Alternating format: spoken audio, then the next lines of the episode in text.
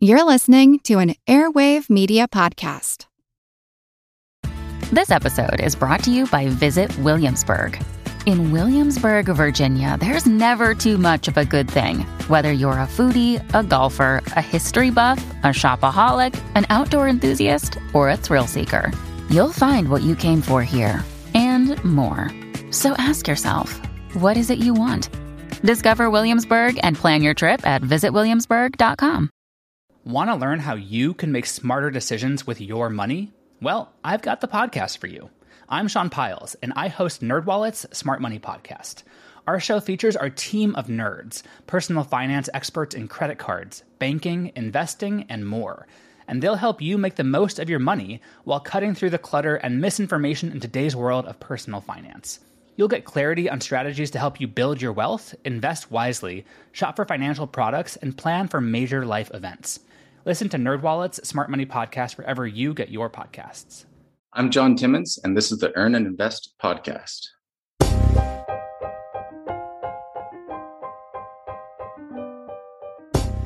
We often take journeys, some physical, others metaphorical.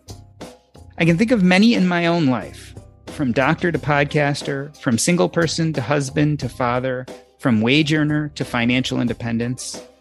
I have yet, however, to set off on the open road by myself, just me and the miles ahead, to move out of the intellectual and bask in the physical, to hit the road running and not turn back. John Timmons bought a 2003 Kawasaki KLR 650 motorcycle for $3,000 off a cop in Pincher Creek, Alberta. He was 24 years old with the dream of one day making an epic trip. That bike would carry him thousands of miles on a journey that both would span years as well as continents. John, welcome to Earn and Invest. In your email to me, you wrote that you asked yourself the question if not now, then when, as an impetus to embark on this epic motorcycle trip. Tell me about what was going on in your life at the time. Hmm. I guess a number of things sort of came to a head at that point in my life. I've been working drilling rigs in northern Alberta, drilling for oil and gas and condensate and what have you for, I guess, closing in on 10 years. You know, I was kind of overstretched in my career. I wanted to do this trip for some time. I was waiting for a contract to be finished before I finally got a break. The the price of gas had dropped dramatically, and we were one of the last few rigs working through this contract. So everyone else was at home while I was working, and it was a long stretch to get past it. So that winter was was really rough for me. I had a failed relationship. Two of my friends died separately because of cancer, and we also had a death on site during a rig move. One of the pieces of equipment came loose from a truck and struck an oncoming vehicle, and I found that that really difficult to deal with. You know, when you when you work 84 hours a week in a high stress work environment, you don't really have time to to deal with the emotions that sort of arise in your life. And so I found that the more time I spend on the rig, my emotions kind of get stacked and it's almost like getting injured and you don't have the time to heal, right? So because I worked so long into the point when everyone else was sitting at home and I was still working, I finally found myself sitting in my apartment, full blown alcoholic, just, you know, in, in, in quite a depression. So at this point, you know, I had bought my apartment some years earlier. It got to the point now where if I rented it out, the rental would cover the cost of the mortgage. I had this motorcycle downstairs that I've been sitting down there for I think five years now waiting for this this trip. And i just kind of thought well you know if now's not the point not if this point where i'm depressed you know out of work single if that's not a good time to take a, take this trip i figured then there's i just won't take it. So i decided to spend the next six months outfitting my motorcycle researching what i could on on the trip and just putting one foot in front of the other and, and moving in that sort of direction. They say when you embark on a long journey you're doing one of two things. You're either running away from something or running towards something. Which do you think you were doing? Mm. Yeah, that's tough because it, it, was a dream that I'd had for a number of years to to do this trip, and so in some respects, I was running towards that. I found so long as I was on the road and I was moving forward and dealing with all the problems coming at me from the front, I didn't have to deal with all the pain that was that I was dealing with sitting on my couch in my living room in Vancouver. So I guess it's a little bit of both. I was running towards my dream, but also running away from the things that I had to deal with. I want to talk more about that pain and how you probably ended up dealing with it anyway on the road. But before we get there, let's talk about the bike in the first place. When did you buy it? And did you know that this was going to kind of be the plan? Like, did you buy it saying, I'm going to take this epic journey someday? No. Well, what, when I was 22, I went to Brazil and I was in Sao Paulo and I saw a Honda Falcon motorcycle. It's just a little 250 thing, but I'd never seen an enduro in my life. And so it kind of sparked a sparked an idea that I'd fly down to Sao Paulo, Brazil, buy a Honda Falcon and drive it back up. But you know, life gets in the way, right? You get a job, you get a mortgage, and and things kind of stack on top of one another. And so my friend bought a KLR KLR 250, my actually my roommate. And the day before I left for work, he asked if I wanted to jump on his, and I was so enamored by it. so I jumped on it. I rode around, and I was so enamored by it that I got halfway through my hitch. Was a, I think was a two or three week hitch, and I called him up and said that I want to buy one. And sure enough, he had one already picked out for me. When you say so, two or three week hitch, are you talking about did you do a short trip on his bike just to kind of check it oh, out? No, uh, sorry. A, a, hitch is when you go up to work on the drilling rigs. They do like typically 14 ah. days on, seven days ah. off. And when you go up, it's uh it's you call it a hitch. So yeah, so I went to work for two or three weeks, I forget which, and I called my friend and he had one already picked out. So I got back, I borrowed his truck and I drove the four hours down to Pincher Creek, Alberta, where there's a, a cop who who who had his old bike, his old uh, trail riding bike for me to for me to pick up off of him. And when you made this decision that okay, I'm going to make this journey, you kind of said the time is right. If not now, then when? It wasn't immediate though, right? You had to like work on the bike for six months, prepare yourself for the trip, etc., before you were ready to go. Yeah, that's right. You know, the bike had been sitting downstairs for man close to two years without me really touching it much you know, I, I drove it down to LA at one point, like a few years earlier, and it burned, I think, a liter of oil every thousand kilometers, which is pretty substantial. So I had to, I, I put a whole new, like a what they call a racing kit. So I had the cylinder bored out, placed the piston, valves, cam chain, a whole bunch of stuff inside there. I didn't do all of it, but I did as much as I could, as well as things like crash bars. I bought some hard panniers to keep all my luggage in so I could lock it up safe yeah, I guess that's pretty much the extent of it. But it took me took me a little while to get organized. Yeah, I'm, I'm you know vaguely remembering Zen and the Art of Motorcycle Maintenance, the the book, and I'm picturing you tinkering with your bike and fixing it up as kind of a metaphorical journey that maybe in your case occurred before you even got the bike on the road.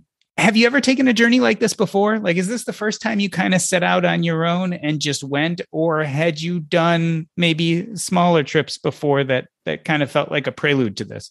Yeah, I think I warmed myself warmed myself up. Like I said, I got the bike when I was 24, and I think that weekend that I bought it, I drove from Canmore, Alberta, to Vancouver.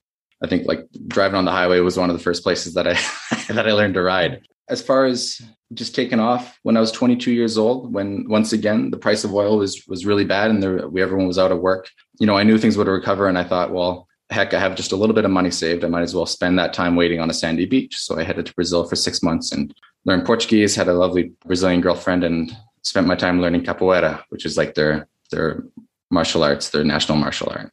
So yeah, I you know I work really hard, and I and it takes a toll on me. And so it's it's just been sort of my custom, I suppose, to take long stints off by myself and sort of reflect on things and, and I guess you could say heal. Let's talk about that. And, and let's first describe maybe some of the details of the trip. Tell us in general terms where did you start? Where did you end up? How many miles did you drive? And how long did it take you? Well, I did it in two legs. So I left from Vancouver, Canada, I think in late February, set off on the road, I worked my way down the West Coast to LA, where I visited some friends. Jutted across to San Antonio, Texas, because my bike wasn't doing very well. I said that I repaired some of it, but definitely not all of it. I met some friends there and whipped my bike into shape and worked my way through the center of Mexico into Monterrey, handled some issues there. Yeah, I spent a couple months in in Mexico City. I, I, I, sort of paused the leg of the first leg of my trip in Costa Rica after eight months. I don't recall how many miles it was, but I was having some difficulties business wise in, in, in Canada, and I needed to just sit down for a month, wait till things sort of leveled out, and then come up and, and deal with things. Perhaps leveled out isn't isn't the right word for it, but I needed to spend a month down in Costa Rica before I returned home. After eight months on the road, and you know trying to hash through the things that I wanted to hash through, I was you know I was pretty tired at that point, dealing with different cultures and the language barrier, and a bike that would break every at least once every country was was quite taxing on me. So I came back up to Canada. I stored my bike in Costa Rica, which actually was a cool thing to do. and I would go back up to work on the drilling rigs in northern Alberta. And so, because we'd work 20 days on, 10 days off, I might take a hitch off, or I I just fly down to Costa Rica on my days off, grab my bike, and zip all around the country, ripping through creeks and seeing all these different places. And it was a nice reset while I was working in in that cold, bitter winter. You eventually made it to the tip of the South American continent, right? I did. Yeah. So after that long pause, I went and got my bike back. And what a ride that was just just getting the darn thing out of customs because there's pieces of paper that that you're supposed to have when you ride down there, but I lost them because I'm I'm I can be quite disorganized, and uh, so I spent three or four days talking to different lawyers and and the people at customs to try and get my bike back, and eventually they just wanted me to get out of there and get out of their hair, so they gave me the bike back. So I started on the trip again. The second leg was ten months. I eventually made it down to the tip of South America in uh, a little town called Ushuaia. So that's like the southern southern tip drove my back bike back up to Buenos Aires. And I kind of had a choice. I was either going to drive up into Brazil and leave my bike there because I didn't have the money and I don't think the bike had the longevity, or I could throw it on an airplane for 500 bucks, ship it to LA, and then drive it back the rest of the way and keep the bike, keep the bike for however long I choose to. And so that's what I did. I, I shipped it back and flew to LA and met it there and, and had a little trip back home. So I'm listening to you talk about this trip this was not like an easy, smooth sailing down the roads to South America. I mean, there are multiple interruptions. Clearly, there are multiple issues with the bike. You're stopping in the middle to go back and work for a little bit. What did you think you were going to accomplish when you set off to do this ride? And kind of now, in retrospect, did you get there? Well, I, oh man, what did I what did I think I was going to accomplish? I don't think I was that cognizant I think it was just kind of like something was pushing me ahead. Yeah, it, it's funny. I, I, met like a really successful gentleman in Chile, just south of the Atacama Desert. Santiago, I think, the city of Santiago. Him and I decided to ride together, and he was in his fifties, and he he's a successful business person, and it was really nice to ride with him we'd ride each day like long days because man that guy could push. And he'd sit me down and he'd make me drink scotch, scotch and smoke cigars. And it sounds great but i really don't like scotch and i really don't like cigars. But he made me do it and we had uh, great talks and he taught taught me how he you know you know built his wealth and and asked about my life and whatnot. And we got down to the we got down to Ushuaia and we sat on a bench and it was like end of the world kind of thing. And we sat there smoking our cigars and, and drinking our scotch and, and he said something really nice to me like you know, he's got a lot of experience and he was able to pack it all into this one little piece of advice. And he suggested that, that, you know, like finishing a large objective or, or, or life goal like that, you know, I, I, I acquired some really unique life experiences. And my job at that point, finishing the trip was to understand what I learned and use it to sort of launch me into the next portion of my life. And so that, that really got me thinking. And that was, that was a fantastic little, little cherry on top and yeah, and, and I learned a whole bunch of things that are that are still that are still with me today, and, and I'm sure we'll get into it. I was about to say, let's jump into those things you learned about yourself. You and I have talked about this before. You learned something quite interesting, in my opinion, about mm-hmm. what you do when you're in a situation and you're not sure how to move forward. Talk about that a little bit. Yeah, it's interesting because I kept running into such circumstances where I had no idea how the heck to get out whether that was me broken down on the side of the road or in trouble with the police or or lawyer or whatever like all sorts of things. And the most apparent one the one that really stood out to me was was i was in like a small mountain town in southwestern no probably central maybe western colombia. And i was staying at an english at a, at a spanish school. And i parked my darn bike outside the spanish school for for an hour and a half. And when i got back down there my license plate was gone they ripped the darn thing right off my bike. I was, I thought they took it off and then put the bolts back in. And I was just kind of left there a little bit stranded. Luckily, I had a place to stay. So I had a bit of a home base, so a little bit established, which is the most important thing. But I started wondering what the heck I should do. So I started to I started to get to know people in the in the neighborhood. Some of the teachers were really accommodating. They'd walk around town with me, sort of asking different businesses about my about my license plate you know, we went to the local school and suggested to the teachers if they heard anything about license plates that like one of the kids stole them, then maybe I could get like a bit of a line on that. Walked around to different businesses, asked different parents if they if they knew of a, of a license plate, and I and I dropped by a mechanic's office or a mechanic shop and told him about the whole circumstance. And what he suggested was I, I rent a spot or an advertisement on the local radio station. And because this is only a town of four or 5,000 people, I don't even know, very small, they only have one radio station. And so, well, what a great idea that was. So we walked up up the street to the radio station and we talked to the lady out front. I think it was seventy dollars for a recording to play four times a day for I believe four days or seven days. I don't recall which. Let me interrupt you for a moment, just because I think so people understand. Without a license plate, you were kind of stuck, right? Oh, so it yeah, wasn't okay. like you could just take off and move on. Without the license plate, you couldn't really leave the country, right? Yeah. So without a license plate, I couldn't go anywhere. You know, like being on a foreign motorcycle and a foreigner in general, you, you're pretty pretty vulnerable to well police and border and whatnot. And your greatest defense against corruption and police is your paperwork. So long as all your paperwork is just right, your VIN number is good, you can save yourself a ton of headaches. So I was effectively stranded because I couldn't cross the border without a plate. I couldn't really do anything. So I talked to the minister Ministry of Transit, see if I could get another motorcycle plate made up for me. That was a bit of a dead end because they needed I don't even know what they needed. It was a dead end with the Ministry of Transit. I talked to some counterfeiters to see if I could counterfeit a motorcycle plate. That was a dead end because they didn't have the colors or the font. So I was kind of left there, you know, with my palms turned up because I didn't, it, it looked like it was spelling the end of my motorcycle trip. So that's when we walked around town and asked different people around town whether or not they'd heard anything about this motor, about this plate. And then we got to the mechanic and he just suggested the advertisement at the radio station.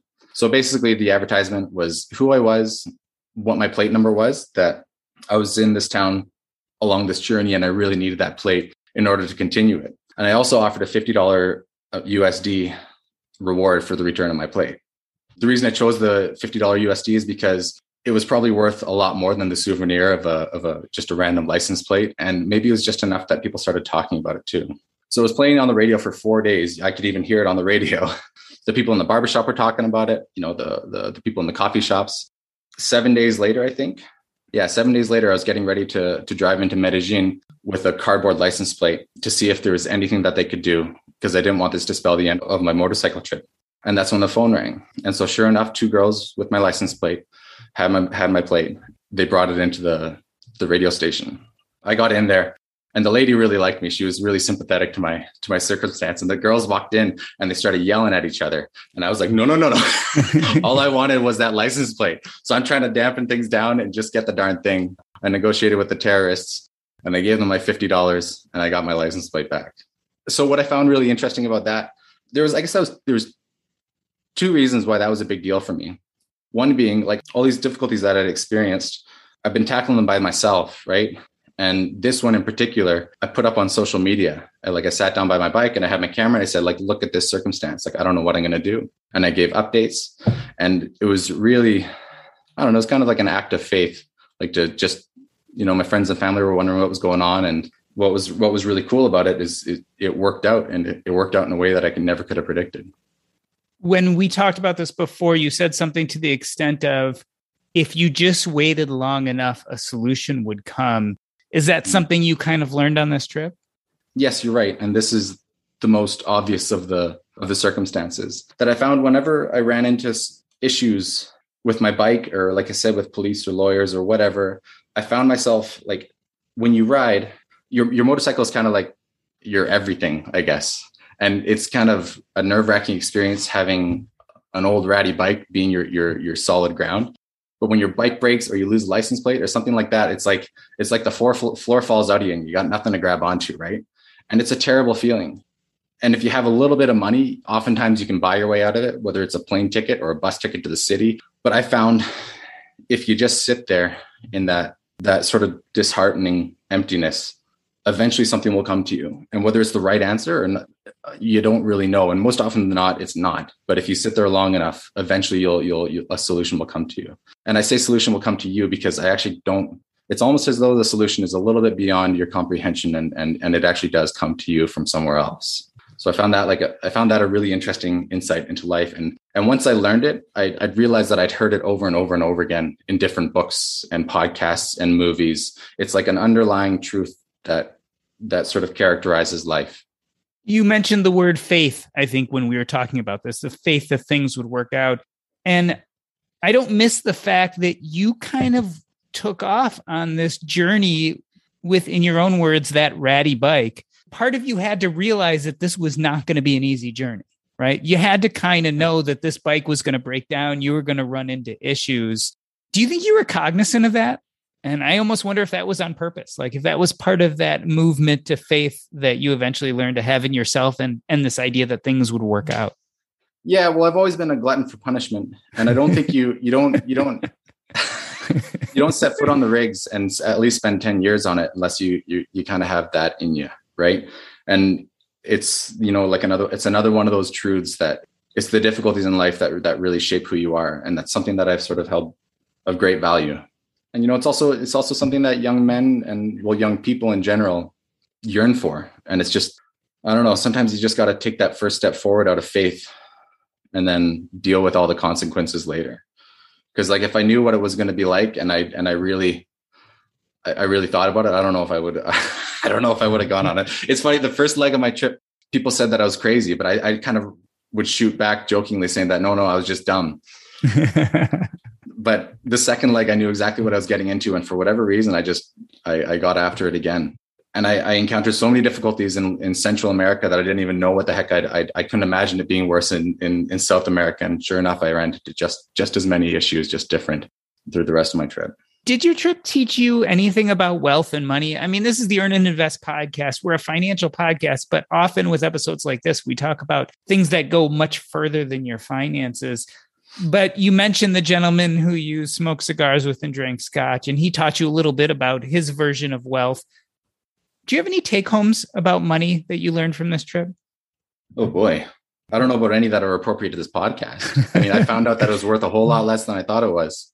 Yeah, which was something that I, I actually wasn't I wasn't looking forward to because I kind of figured it would. Yeah, it's it's really changed my changed my perspective on things and and understood the the importance of utilizing money to to facilitate experiences in life. Dive more deeply into that. You said money isn't worth as much as you thought it was. What does that mean?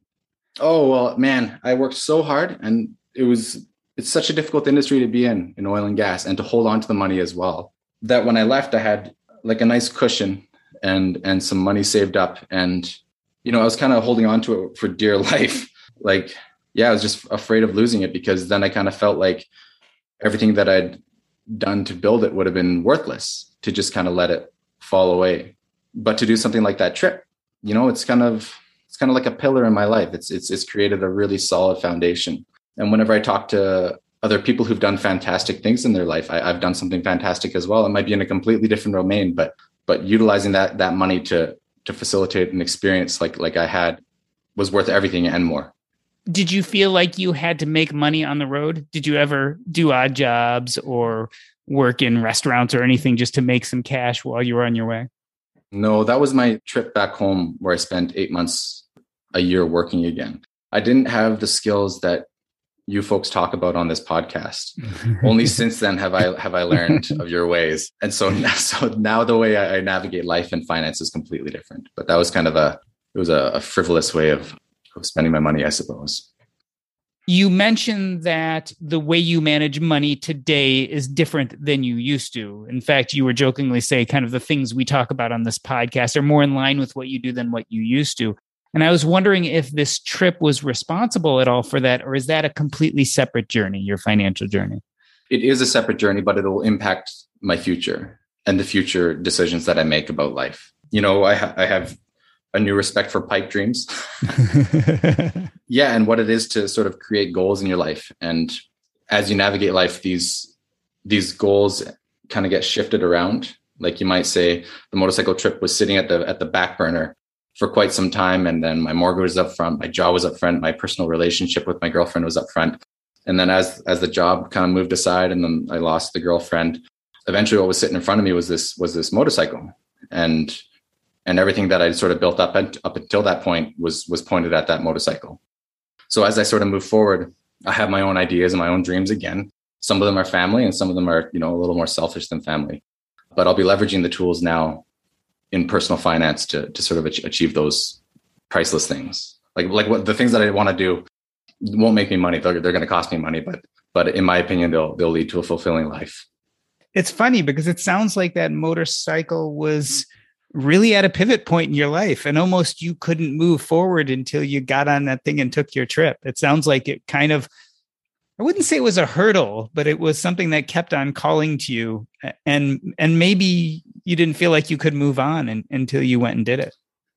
Yeah, I mean like what are you going to do with your life if you don't chase after the things you want to do? I don't think I would have been able to move on and and chase other fantastic things quite as well or hard or with as much heart if I just left that such a like such an important objective to the side.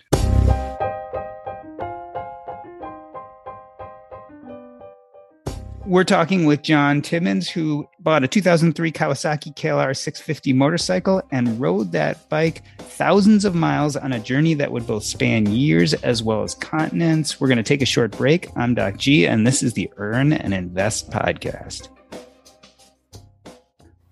You know what? I love our meals from Factor. My son started getting them about a year ago when he needed a quick alternative to meals on the go. But where we've really enjoyed them is we've been remodeling our kitchen. That's right. We've had no access to our kitchen for the last few weeks. And some nights we just had no idea what to do for a meal. That is where Factor came in. We would just pop the meal in the microwave and two minutes later, we'd have a fantastic meal. You can do the exact same thing, and there's tons of variety. Choose from a weekly menu of 35 options, including Calorie Smart, Keto, Protein Plus, or Vegan and Veggie. Also, discover more than 60 add ons every week. These are chef prepared meals, and let me tell you, they are delicious. No fuss, no mess. You just put it in the microwave, and two minutes later, you have a meal. This is tailored to your schedule. You can customize your weekly meals with the flexibility to get as much or as little as you need. Head to factormeals.com slash earn50 and use your code earn50 to get 50% off your first box plus 20% off your next box. That's code earn50 at factormeals.com slash earn50 to get 50% off your first box plus 20% off your next box while your subscription is active. Are you exhausted by not only trying to figure out what to invest in, but how to invest? That's why I'm telling people about an app that I'm really excited about from public.com. That's right, on public.com, you can invest with any amount of money.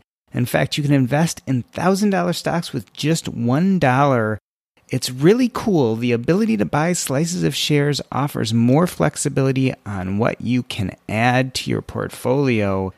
And what's more important is you can invest in companies you believe in. On public.com, you can choose from thousands of stocks and ETFs to grow your portfolio. They curate stocks with themes so you can navigate the market the way you see the world.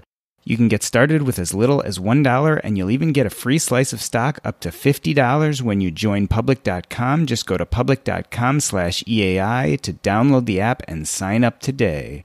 This is valid for U.S. residents only, 18 and older, subject to account approval. See public.com slash disclosures. This is not investment advice.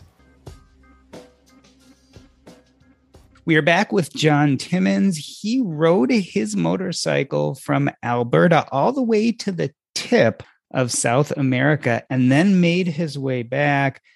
John, tell us a little bit about the people you met on the journey. Did you learn anything about humanity? Yeah, I did. I think I learned a lot about what it is to be wealthy and how the world is kind of poetic and how it distributes it. So in Canada, if you wind up broken down on the side of the road, you, typically you have enough money to call AAA, CAA, or whatever the heck you have. You can be whipped back into shape and, and you're on your way quickly and self sufficiently. Okay, so when I started my trip, my biggest fear was breaking down in the desert. And I was driving through the mountains of Mexico and I approached like a toll checkpoint or a police checkpoint. I don't recall which. As I was rolling up to the to the booth, they have speed bumps to make sure people don't blow right through. And I heard a as my as my tire popped, and then a bang as as I hit the darn speed bump. So I rolled up to the to the to, to the to the person in the bo- booth. I looked down and I saw that my tire was flat, and I said, "Oh, problema." And then he looked down. he says, "Oh yeah." so I paid him my 17 pesos, and then he told me to park off right beside the building. So I drove up to the side of the building, and sure enough, you know, everyone was really curious what was going on. I start peeling peeling my bags apart, pulling my tools out, thinking that I just have a flat tire. I pull my rim off and I take a look and I crack my rim. And so when you crack a rim, it's a showstopper. There's nothing you can do, right? And so the guys at the at the at the checkpoint saw this, and and what they did is they they grabbed their van and drove me into the little little town next to it. So it was like you know half hour drive in. Had my rim in my hand. They were taking me down to different mechanic shops, trying to find it, trying to find someone to fix it. But because it was an aluminum rim, it's it's really tough to weld unless you have the right tools. And so basically, they just dropped me off at the at a hotel downtown, and I sat there and was thinking about what I had done. My bike was sitting off at the at the toll checkpoint and i thought that was the end of it. I thought there's no way i'm ever getting my bike back. And so uh, there i was at the hotel with my rim and i put a little blip up uh, out on facebook saying like hey this is the circumstance. I posted a picture of my motorcycle and then my broken rim and it's like oh, i don't know what i'm going to do. And a friend messaged me he says like where are you? And so I, I, I told him where i said the town. He's like no no like where, where are you? And so and so i took a photo of the of the address. And then i started looking for parts you know, shipped in from the US and it was going to take five or six weeks and like 500 bucks. And I was just kind of disheartened because I did not want to stay in this little town. But while I was looking for parts, it was late in the afternoon. My friend sent the little address to his friend who talked to his friend. And then within two or three hours, I guess every motorcycle club and gang and enthusiast in this state knew who I was, where I was, and what my problem was. so two motorcycles rolled up in the front in the front entrance of my of my uh, of this hotel and I had no idea what was going on, right? But they were looking at their phones, looking up, looking at the phones, looking at me. Then they point at me and they're like, you. And I was, you know, taken back, right? And then they show me this picture. They're like, is this you? Is this your problem? And they're speaking Spanish here, right? And I'm like, yeah, well, how the heck did you get a hold of this? And and so once they found out it was me, they called a friend who, who spoke broken English. His name was Osmar.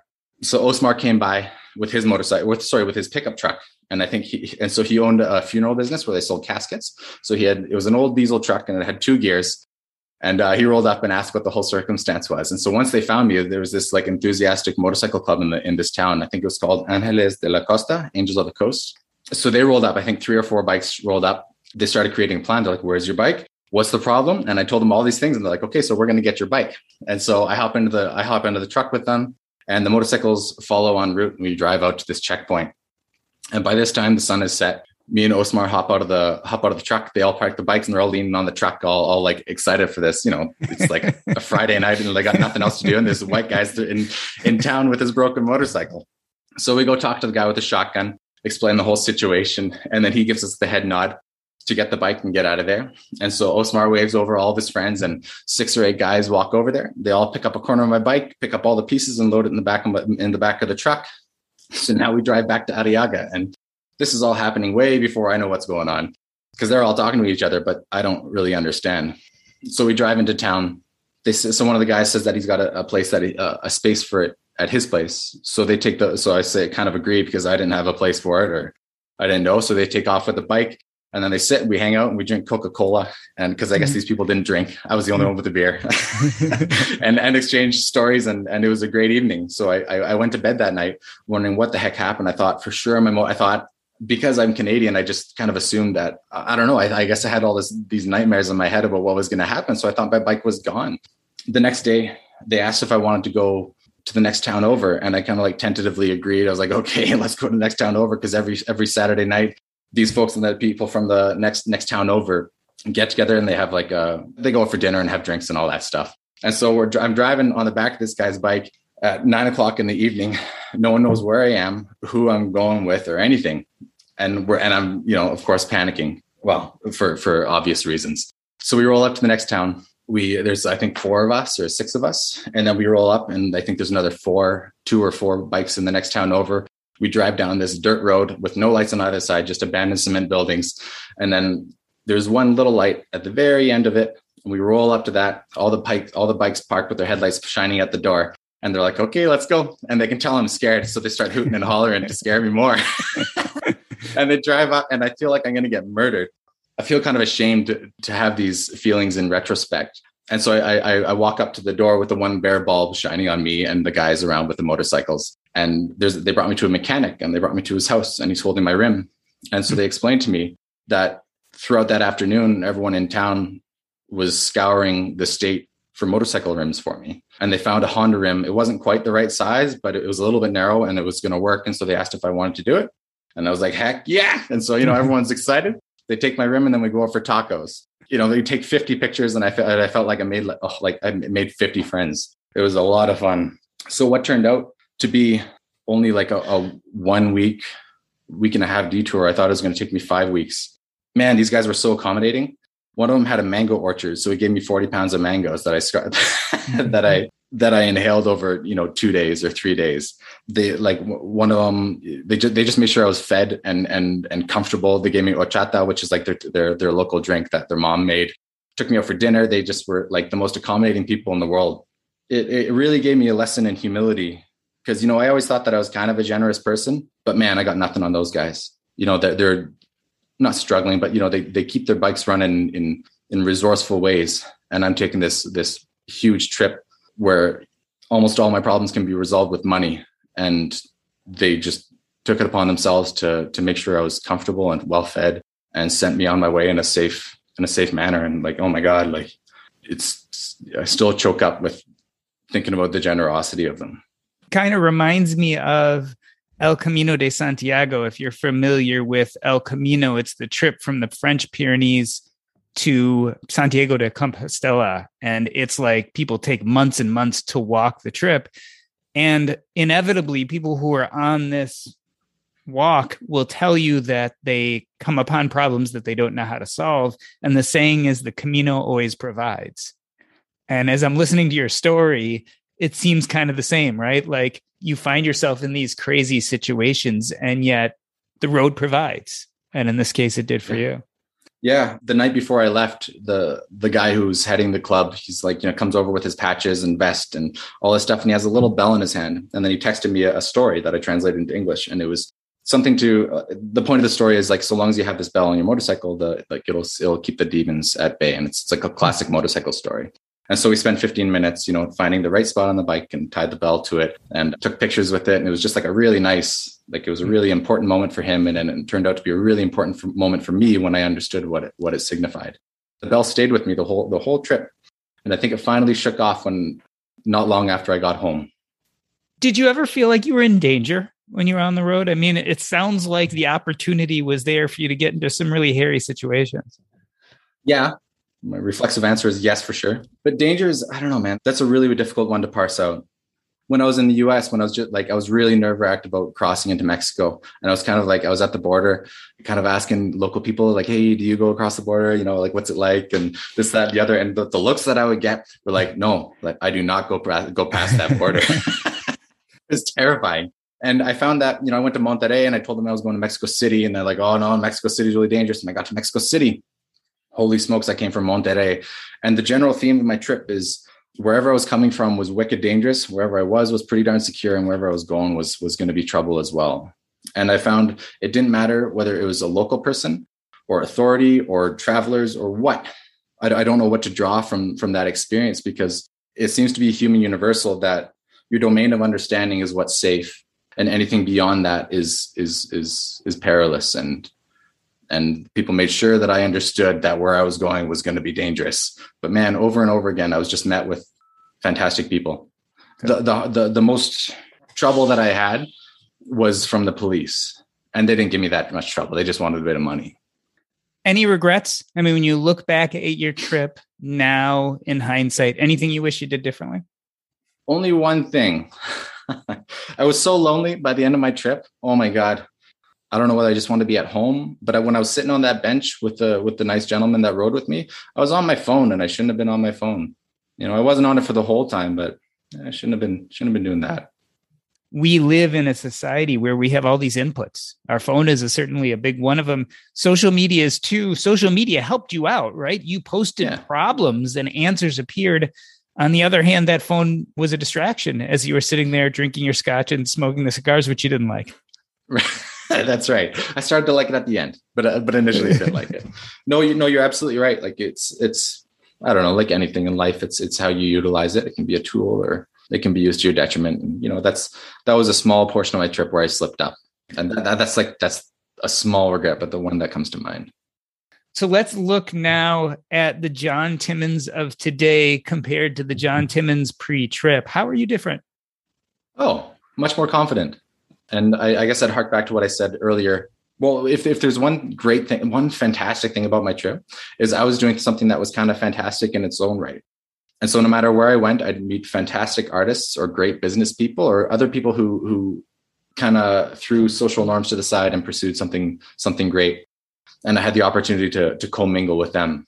And that that was special. And it hasn't really stopped. People catch wind of the trip that I did, they're intrigued and and oftentimes they want to share something fantastic as well. So it's given me a nice little little little in to talk to some fantastic people like yourself and you know being on something like on the, something like this podcast. It's it's it's great. Did it change your concept of what you wanted to do for a living? I mean, up to that point you were working on these hitches on the oil rigs. Talk about what you do now and did the trip change your ideas? Well, you know, like I was saying, my my time on the rigs was sort of expiring, and I I kind of I overextended myself for you know a couple of years just so I could do this motorcycle trip, and it was worth it. But no, I I don't want to be out there anymore. It's not really built for me at this point in my life. You know, it'd be tough to do this trip and then and then go back out there. What I really wanted to do, like, I actually really wanted to be with Amberly, and you know Amberly, she was on your podcast a few weeks ago. So I I kind of pointed my life in a direction where I sort of reestablished myself in a new career, actually a couple new careers, one where I could work remotely and then another one working in film, which is actually kind of nice. I, I kind of like it. It's like the, it's like the drilling rigs of Vancouver because you work really long hours, high stress, good pay. When you work, you work and then you, you have your time off and you can sort of forget about it. And so yeah, it's, it's, it's time for me to, to switch careers and leverage my experiences and, and utilize the things in FI, which is like, you know, passive income through through index funds and whatnot. That's that's going to be my next pursuit. It's the last little while has been really just getting back on my feet and finding myself in a place when I can where I can really take a good good shot at things with Amberly. Do you think you could have made those decisions without having done this trip? Nah, no. If I did, I'd make them poorly. Before I left, I was I was burdened with with the experiences that I had up until that point. Like if I didn't if I didn't take the time to deal with them, I just you know I'd be drinking a lot more than I should and more bitter than I should towards life and, and the people around me. And I just I didn't like the person that I was turning into. And and you didn't have to look too you don't have to look too far ahead. If you're in an industry, you don't have to look too far ahead to see where you're going, right? And you can be as resilient as you want, but no matter what, your your surroundings have an impact on you and and you are beholden to them to a great extent. And and I just yeah, I just needed to leave. do you think you spent a lot of time on the road hashing through these things that happened to you before you left on the trip? Or was it more the going out and living that helped resolve some of the things that were bothering you before you left? One fear that i have you know when you're young you keep yourself busy right? Whether that's with friends and family and going out and work. And one one fear that i have is that i don't is that i won't ha- i won't deal enough of my deal with my issues enough that when I reach the end of my life and I'm forced to sit with myself, I'll, I'll, be forced at that point to deal with everything that I've been running from, and that just sounds like a terrifying experience. So when I was when I was doing when I was when I was riding, I was running, but I think because I think because I was alone, and when I'd stop, I'd I'd be, when I'd stop and pitch my tent and I, or lay in my hammock, I was sitting there with myself. I just kind of forced myself into, into a circumstance where I had to sit and reflect and so a lot of my trip was was reflecting and journaling. So looking forward would you tell other people to take a journey like this? Uh, i'm sure people ask you all the time should i do yeah. that? Would it be worth it for me? I wouldn't be so bold as to say that they should do something. Um, but this like a lot of people wonder if they can do it. And that's that's where i like to step in and and absolutely reassure that they can do it.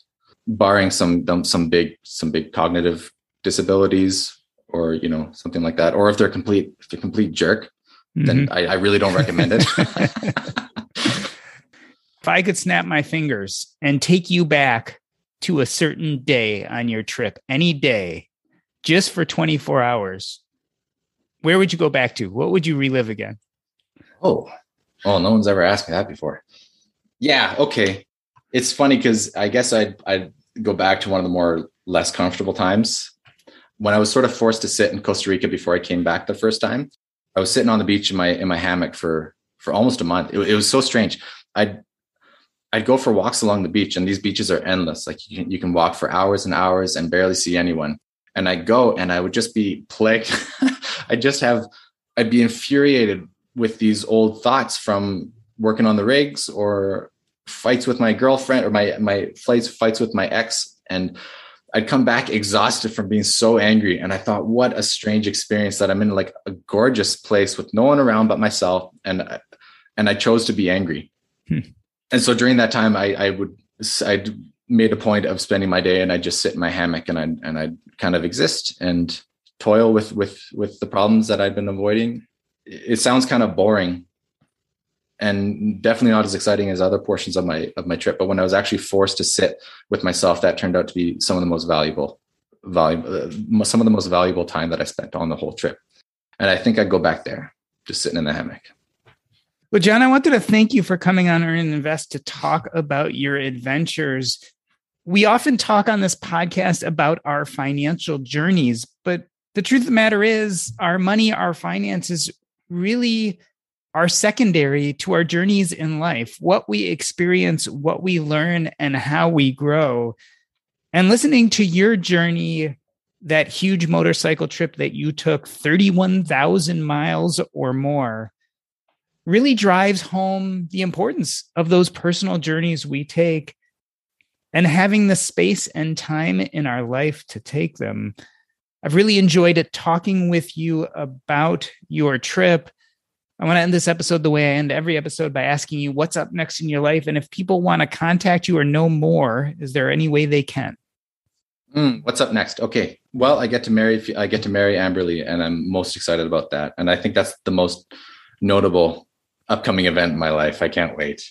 As far as getting a hold of me, my Instagram is journeyman86. I don't post on there quite so much anymore, not until my next big ordeal, but I frequent there. So if anyone wants to get a hold of me, questions to ask, they can reach me there. That's Journeyman86. This has been the Earn and Invest podcast on behalf of myself, Doc G. I'd like to thank John Timmons. That's a wrap.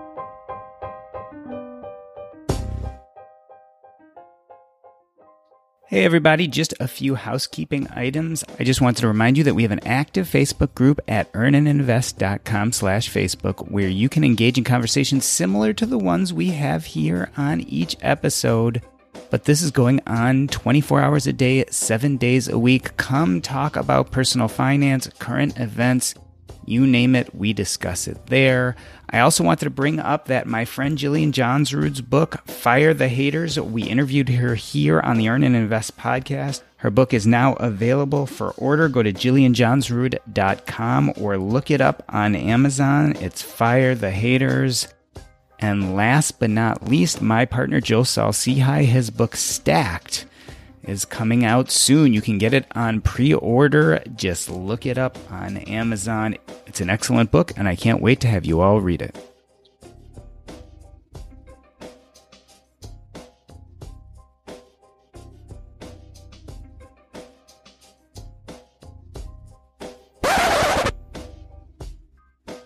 Cool. Well, I'm glad this was recorded and not live.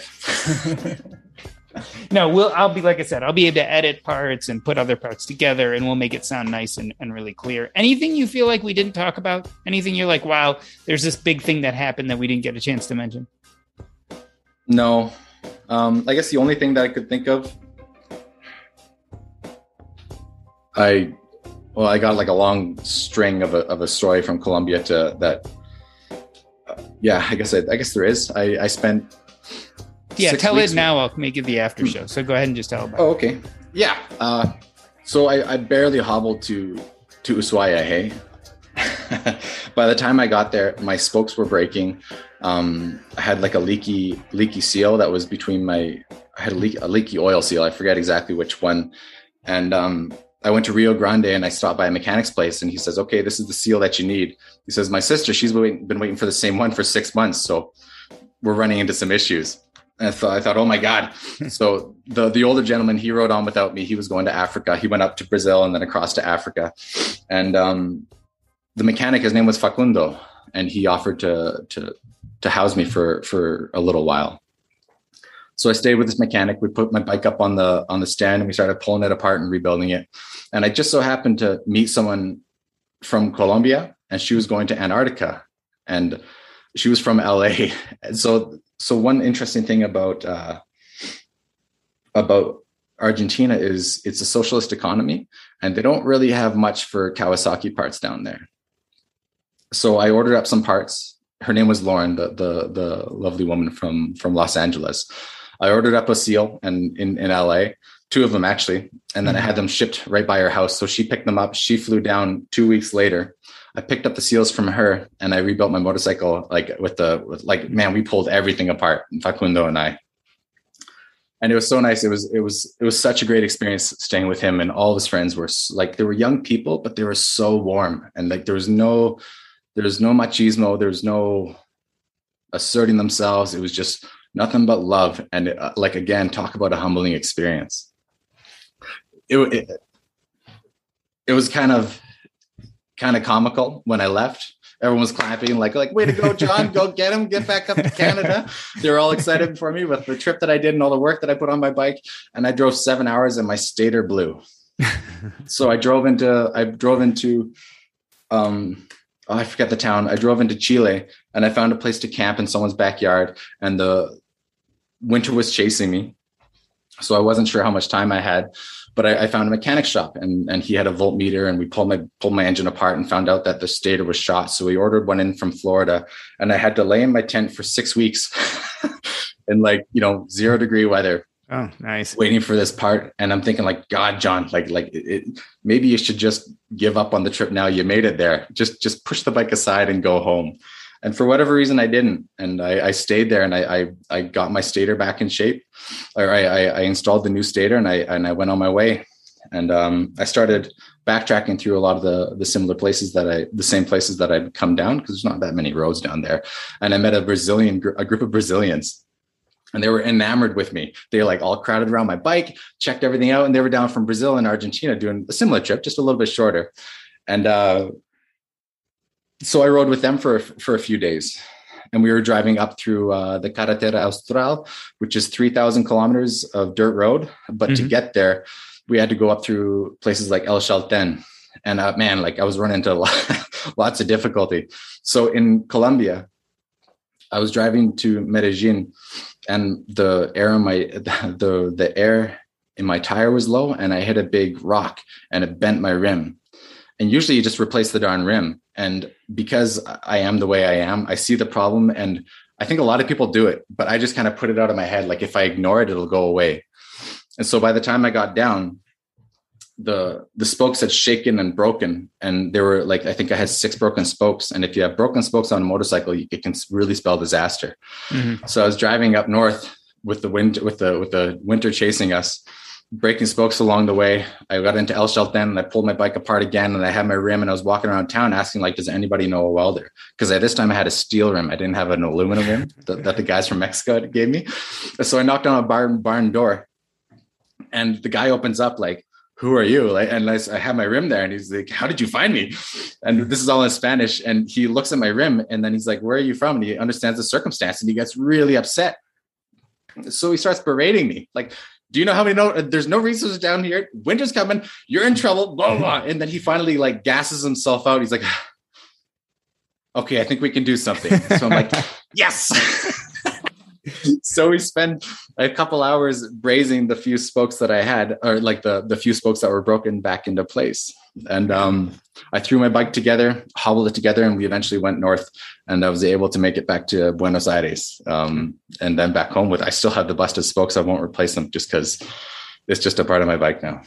Yeah, it's interesting how vested people were in your success. Like from yes. all these different geographies and all these different points, when you hit problems, when you hit hurdles, you had this group of vested people who stood up and said, Yes, I'm going to do this maybe they liked you, they liked your personality, or it was just the right thing to do. And they got emotionally involved in getting you to the next point.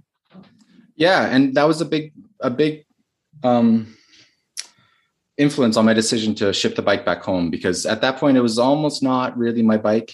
Like I spent three grand on it and it took me that far. Like it, it didn't owe me anything, mm. but a ton of people put their, put their, you know, their sweat into it and their effort. And, um, you know, helped me out when I was really vulnerable. And so it's I kind of have it as a bit of a tribute to the trip and and everyone else that helped me along the way.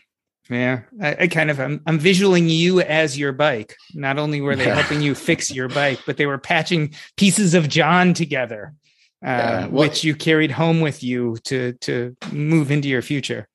Yeah, well, it's it's really nice, you know. Like I think I think if you're, I sort of feel a little bit in in me when I'm sort of existing in my day to day life, and I find someone who's doing something a little bit extraordinary. It's, it's fun to be a part of it, you know. And I think that's I think that's partly what what accounted for some of the enthusiasm of of the people that I met. Yeah, very cool. Well, thank you for coming on. Thank you for telling your stories. As a longtime foreign correspondent, I've worked in lots of places, but nowhere as important to the world as China. I'm Jane Perlez, former Beijing bureau chief for the New York Times. Join me on my new podcast, Face Off US versus China, where I'll take you behind the scenes in the tumultuous US China relationship. Find Face Off wherever you get your podcasts. You care about your money. Of course you do. So, why aren't you listening to SoFi Daily? This podcast will keep you updated on the latest news in the stock market and how it could impact your financial life. Stay on top of what's happening. Listen to SoFi Daily wherever you get your podcasts. That's SoFi Daily wherever you get your podcasts.